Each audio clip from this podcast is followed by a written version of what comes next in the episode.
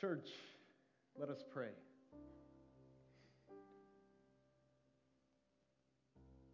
And God, as we approach your heavenly throne full of grace and mercy, God, allow us to rest in that. Lord, we thank you for the blessings that you've given us this past week, the protection that you've put over us, the wisdom that you've given us. God, as you speak today through your word, use me as a vessel. Allow me to become less so that you could become more. Lord, we lift up all the needs within our congregation, whether it's health, financial, and everything in between. And of course, we put that at your throne, at the foot of your cross, for you to do what you desire with it. Lord, your will be done, not ours, on earth as it is in heaven. God, give us this day our daily bread. God, use this message to, to glorify your name and your name alone. And continue to give us the boldness to live it out as truth. Your true and living word, one that doesn't wither or fade. And God, of course, we pr- continue to pray fervently for the peace of Israel. God, give their leaders wisdom. And God, show your face as you so often do in the midst of every circumstance, even war, for your glory. And God, we ultimately say that we love you, we thank you, and it's in your Son, Jesus' name, that we pray these things. Amen. Thank you, Katie. Hey, thank you all so much for, for Pastor, the, the, the, the cards and, and everything that you sent for Pastor's appreciation. And I know on behalf of our staff as well, it really means a lot. Uh, just being here a little over a month, we, we feel the love big time. Um, and we're, we're so grateful that the Lord has brought us here, and we're thankful for your, your encouraging words and, and uh, your prayers, and, and that, that has made this transition uh, possible. So, so, really, thank you all so much uh, for, for all that you have done. Uh, also, I, want, I, want to, I really do want to make a plug for our connection class that's taking place today. It'll be right after service, 11:30. Hopefully, no longer than uh, one hour. I'm going to be joined by my good friends Rob and uh, Austin.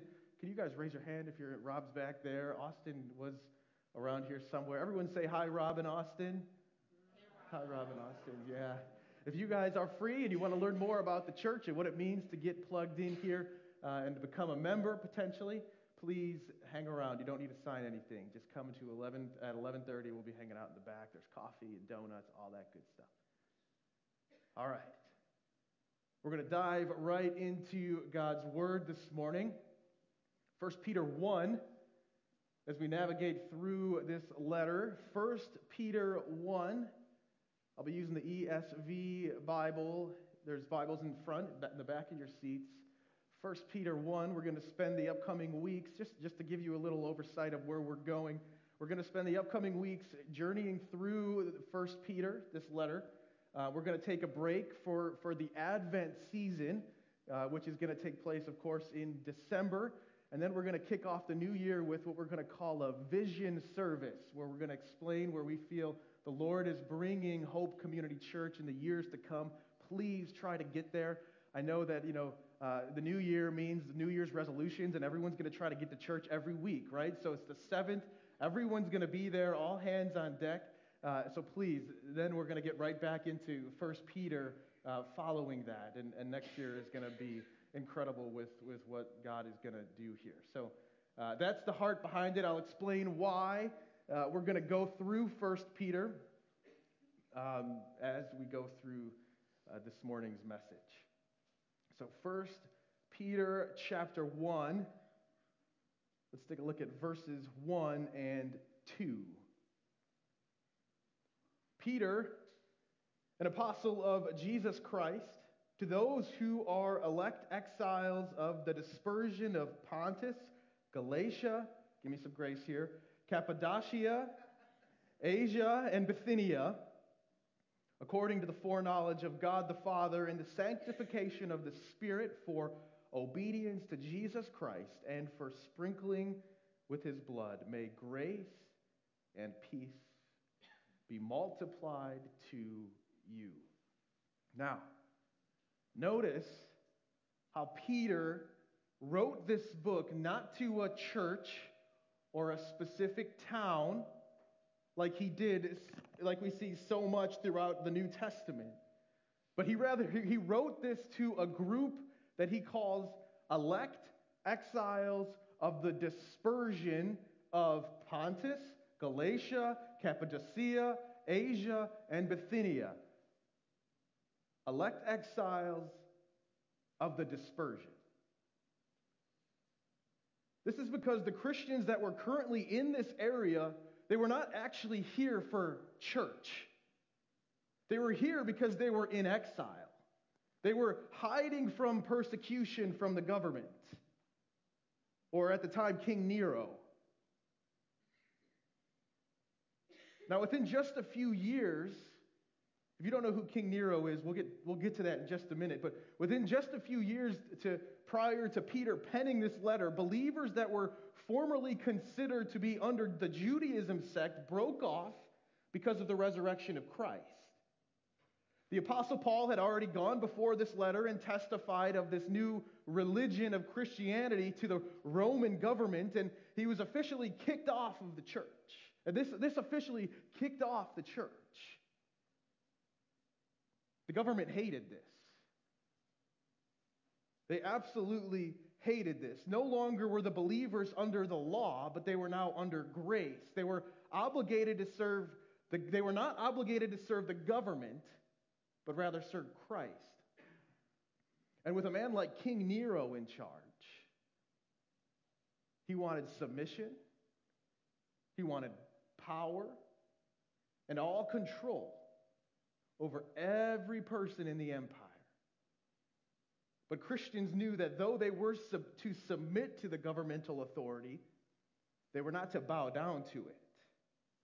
My friend, does this sound familiar? When the leader of a nation begins to demand how you are to live, what you are to do, and whom you are to serve or who not to serve, your red flags should be popping up all over the place. There's never been a time throughout history where this has not led to persecution of those who are not willing to submit. This can look this would come across a couple different ways. It could be very aggressive and intense,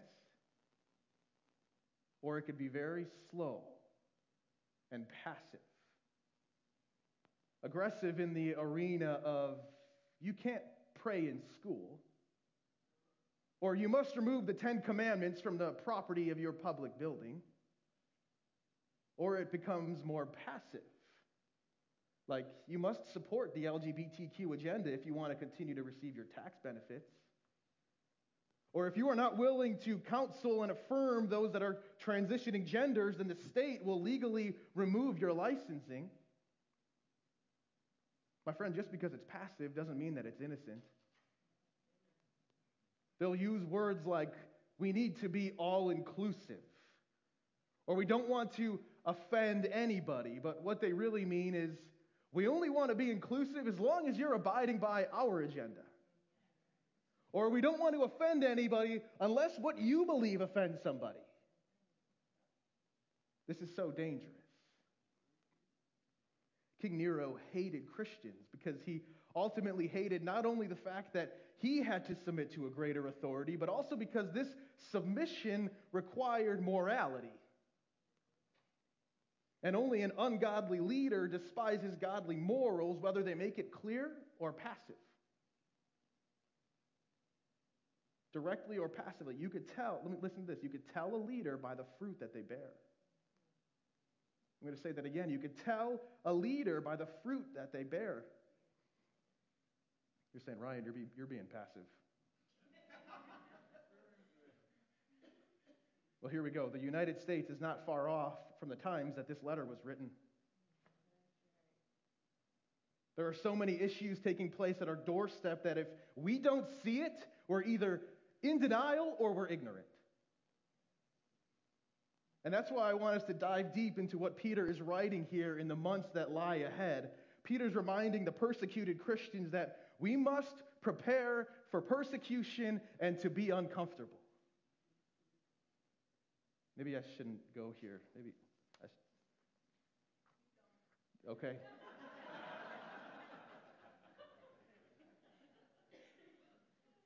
I was going to anyway.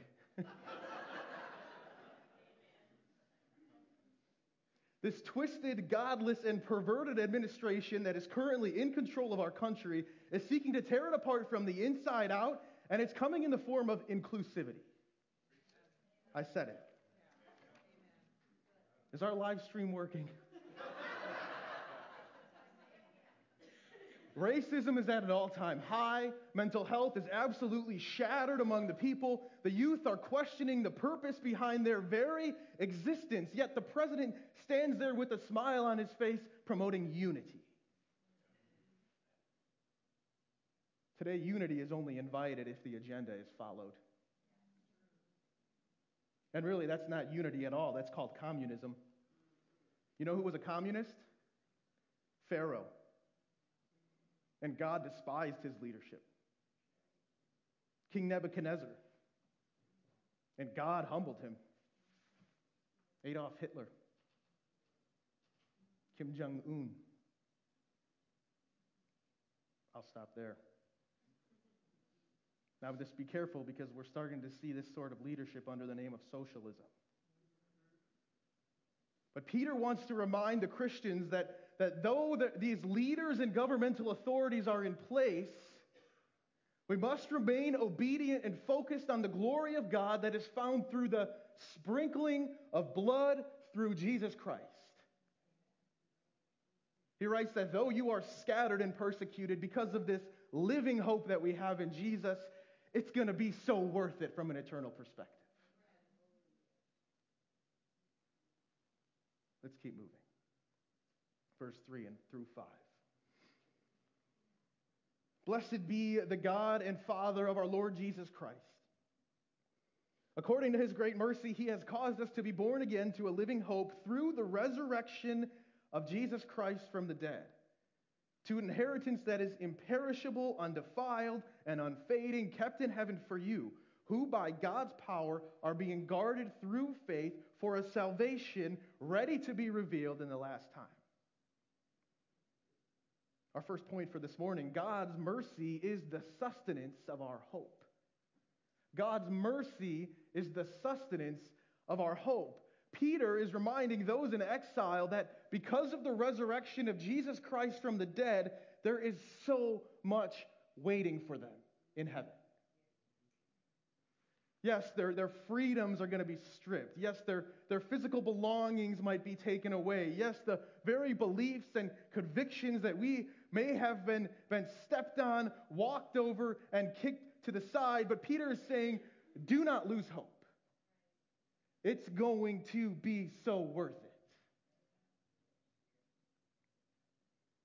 God has shown us a, a great mercy and allowed us as believers to be born again to live a new life free from the, the burdens of the world, one that doesn't depend on our material possessions or, or even the very flesh that we have, but rather that our soul is being guarded through faith for a salvation ready to be revealed in the last time. Lamentations 3 says this Through the Lord's mercy, we are not consumed because his compassions fail not. They are new every morning. Great is your faithfulness.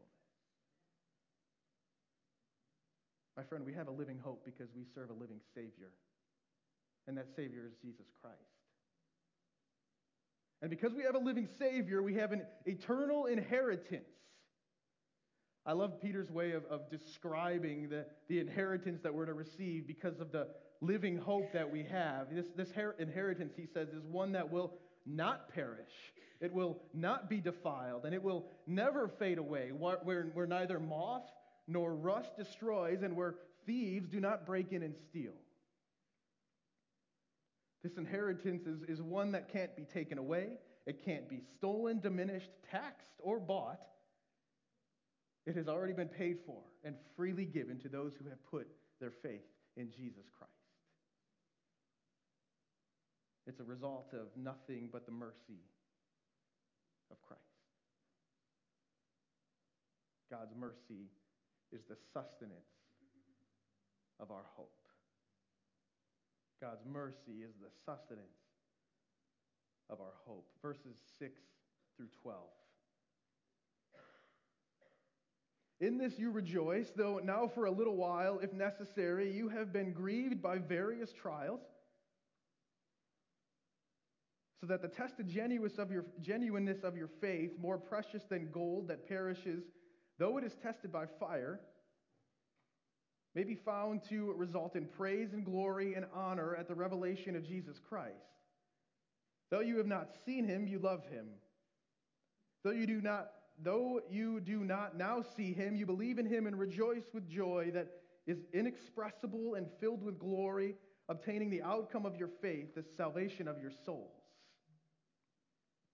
Concerning this salvation, the prophets who prophesied about the grace that was to be yours searched and inquired carefully, inquiring what person or time the Spirit of Christ in them was indicating when he pre- predicted the sufferings of Christ and the subsequent glories it was revealed to them that they were serving not themselves but you in the things that have now been announced to you through those who preach the good news to you by the Holy Spirit sent from heaven. Things in which angels long to look. Point number two God's grace is the motivation in trials. God's grace is our motivation in trials. Peter is, is looking at the situation that the believers are currently undergoing, this persecution, and, and then he's reminding them don't forget, your faith can't be touched or taken away. He wants to both equip and encourage the believers to maintain a posture of joy as the persecution continues and worsens. Only a Christian can have that posture.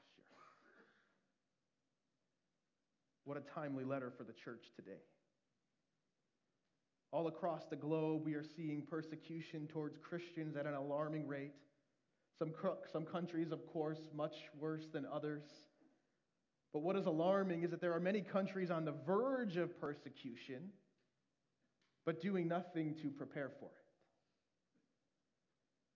I believe that this is the result of the wrong perspective on what persecution is. You know, there's a common misconception, and, I, and I was, it was put late on my heart last night to, to go here this morning with this. I, it was late at night, and I'm like, Lord, I don't want to change my message. I don't want to. But he said, No, we got to go here. And there's this common misconception that is, that is circulating amongst churches and Christians today, and it becomes more and more prevalent, of course, when, when election season rolls around. And, and it's called this Christian nationalism. Christian nationalism. Now, if you're not familiar with what Christian nationalism is, you've certainly seen it on TV. You've, you've heard about it in social media and your newspaper. It's, it's really another way to point fingers at the Christian and, and cast blame for any issue that arises in our nation. But Christian nationalism is relatively hard to define, but, but the best definition that I found is this Christian nationalism is the belief that the American nation is defined by Christianity and that the government should take active steps to keep it that way. Now, I'm not one to label myself, but I know my history. And I know that the reason that the United States was founded was because the, was because the founding fathers wanted freedom of religion. So much so that they left where they were at, traveled across the sea, because they wanted to worship God without persecution. And not long after that, they landed, into, they landed in America, what is now known as the U.S., and, and they formed this, this constitution. And, and they based it off the Bible. And, and now there's this argument of that that's not biblical, that the Constitution is not based off the Bible. But, but the Billy Graham Evangelistic Association said it very well. They wrote it like this The American Declaration of Independence and Constitution are based on God's Word. Without it, there would be no United States.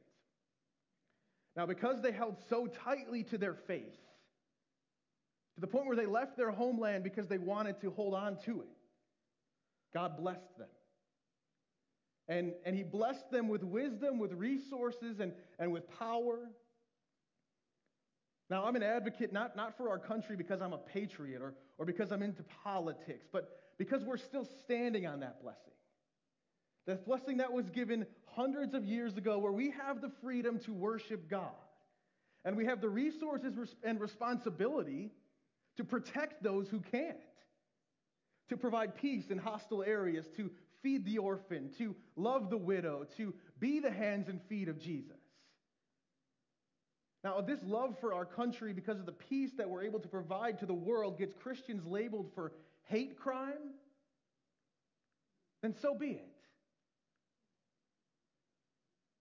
Many believe that, that one day down the road, governmental, governmental authorities are going to go door to door, knocking on the doors, and, and arresting Christians, putting them in prison for life, and then, and then they're going to be left there to die. But don't get me wrong, this, this, that may be the case someday down the road, and, and even is the case for so many, but, but often this doesn't happen overnight. First, it begins with the governmental leaders giving an agenda that is, that is very godly, ungodly, and perverted. Then it becomes a power move where, where these leaders force you to abide by their agenda under this phrase, all inclusive. As it continues to evolve, you then see specific groups of people being told that they can only say or believe things, and if they don't, there will be fines and lawsuits. This then forces them into submission or bearing the consequences. And then comes the censorship and arrests and all out war for the freedoms that we once took for granted because we lived in denial. This is why we must not always be grateful. We must always be grateful, but always be alert to make a defense for the freedoms and the faith that we have. He, descri- he describes these trials, Peter does, as, as lasting a little while Now, this time frame, it, it may not necessarily be a little while in human terms. If you were to ask me how long a little while is, and I'm sure you would agree, because I sure hope that this is always the case, a little while would be a day, a couple days, maybe, maybe a week. But 2 Peter 3 8 says this with the Lord, one day is a thousand years, and a thousand years as one day. Yes, there, there can be trials that literally last a lifetime. But in the eyes of God, even a lifetime is like the blink of an eye. In other words, any trial that we are to face is only temporary because our time on earth is only temporary. We have this inheritance waiting for us, and that inheritance is eternal. God's grace is the motivation in our trials. God's grace is the motivation in our trials. Let's finish this out 13 through 25. Therefore, preparing your minds for action and, and being sober minded, set your hope fully on the grace that will be brought to you at the revelation of Jesus Christ. As obedient children, do not be conformed to the passions of your former ignorance, but as he who called you is holy, you also be holy in all your conduct. Since it is written, You shall be holy, for I am holy. And if you call on him as Father who judges impartially according to each one's deeds, conduct yourselves with fear throughout the time of your exile, knowing that you were ransomed from the futile ways inherited from your forefathers, not with perishable things such as silver or gold, but with the precious blood of Christ, like that of a lamb without blemish or spot. He was foreknown before the foundation of the world, but was made manifest in the last times for the sake of you, who through him are believers in God, who raised him from the dead and gave him glory, so that your faith and hope are in God.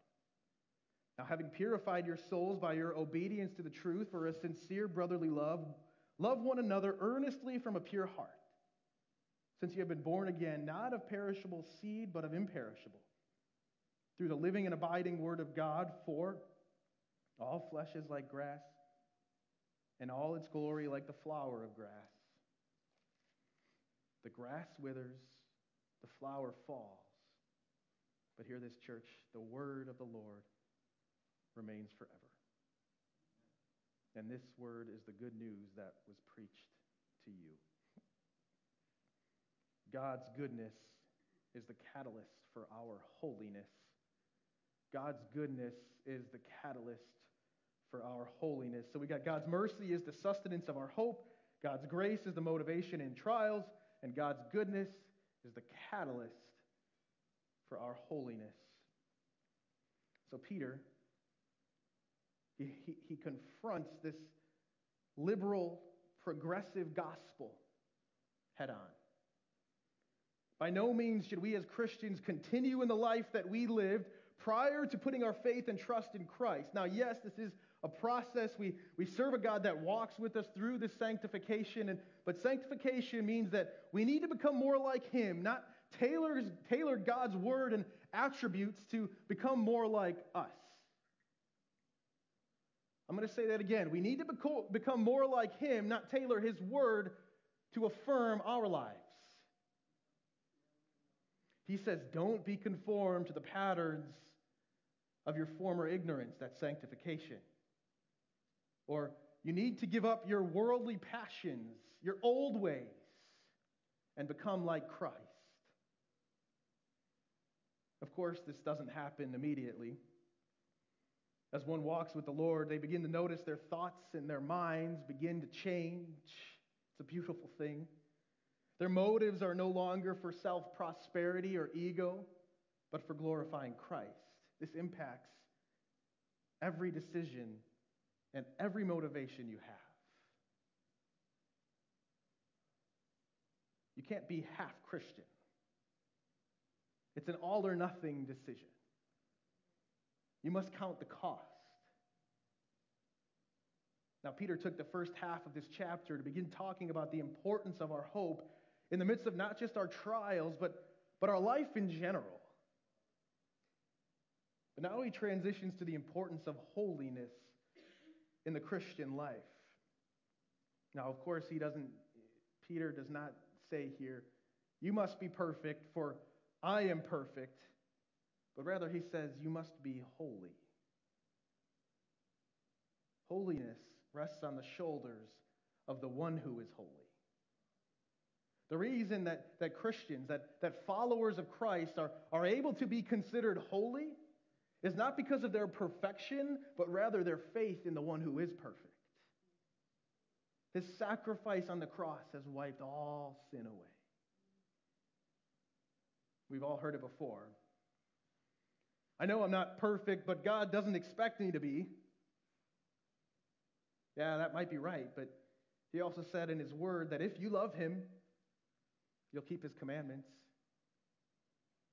Peter says that the trials are here and, and there, and there are many more to come. This persecution is here, and, and it's not going to stop. But do not let this deter you from your obedience and allegiance to Christ and Christ alone. If you're with me, say amen. Come on. Now, obedience is, is so often valued. Hear me on this.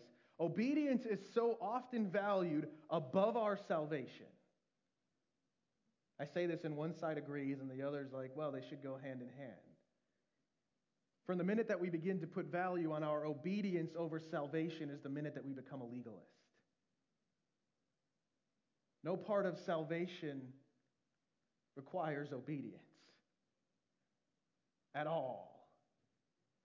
If we were to say that our obedience is essential in becoming saved, we're to saying that our salvation is in part by our doing. But the truth is this for God so loved the world that he gave his only Son, that whoever believes in him should not perish, but have eternal life.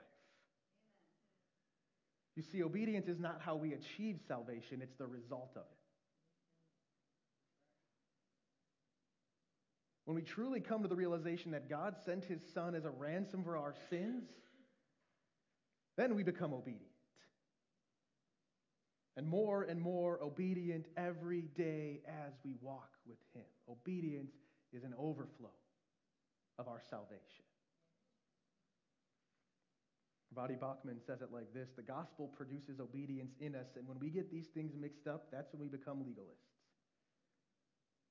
Peter is saying, Set your hope fully on the grace that will be brought to you at the revelation of Christ.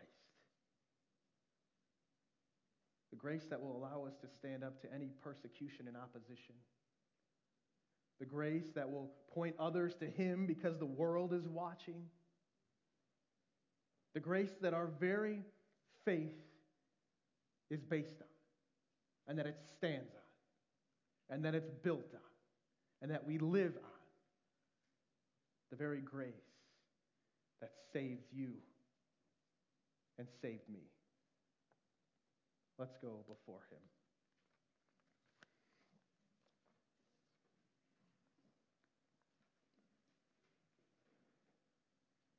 So, God, we do thank you for the grace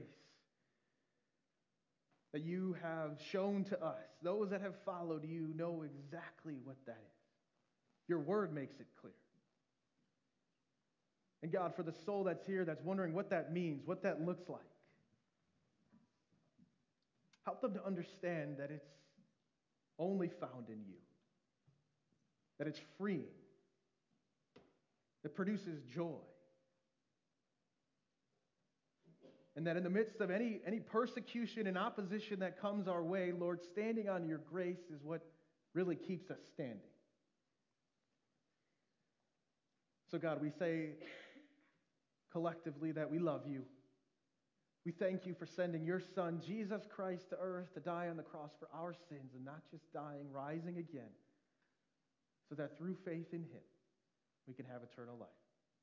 It's in his name that we pray these things. Amen.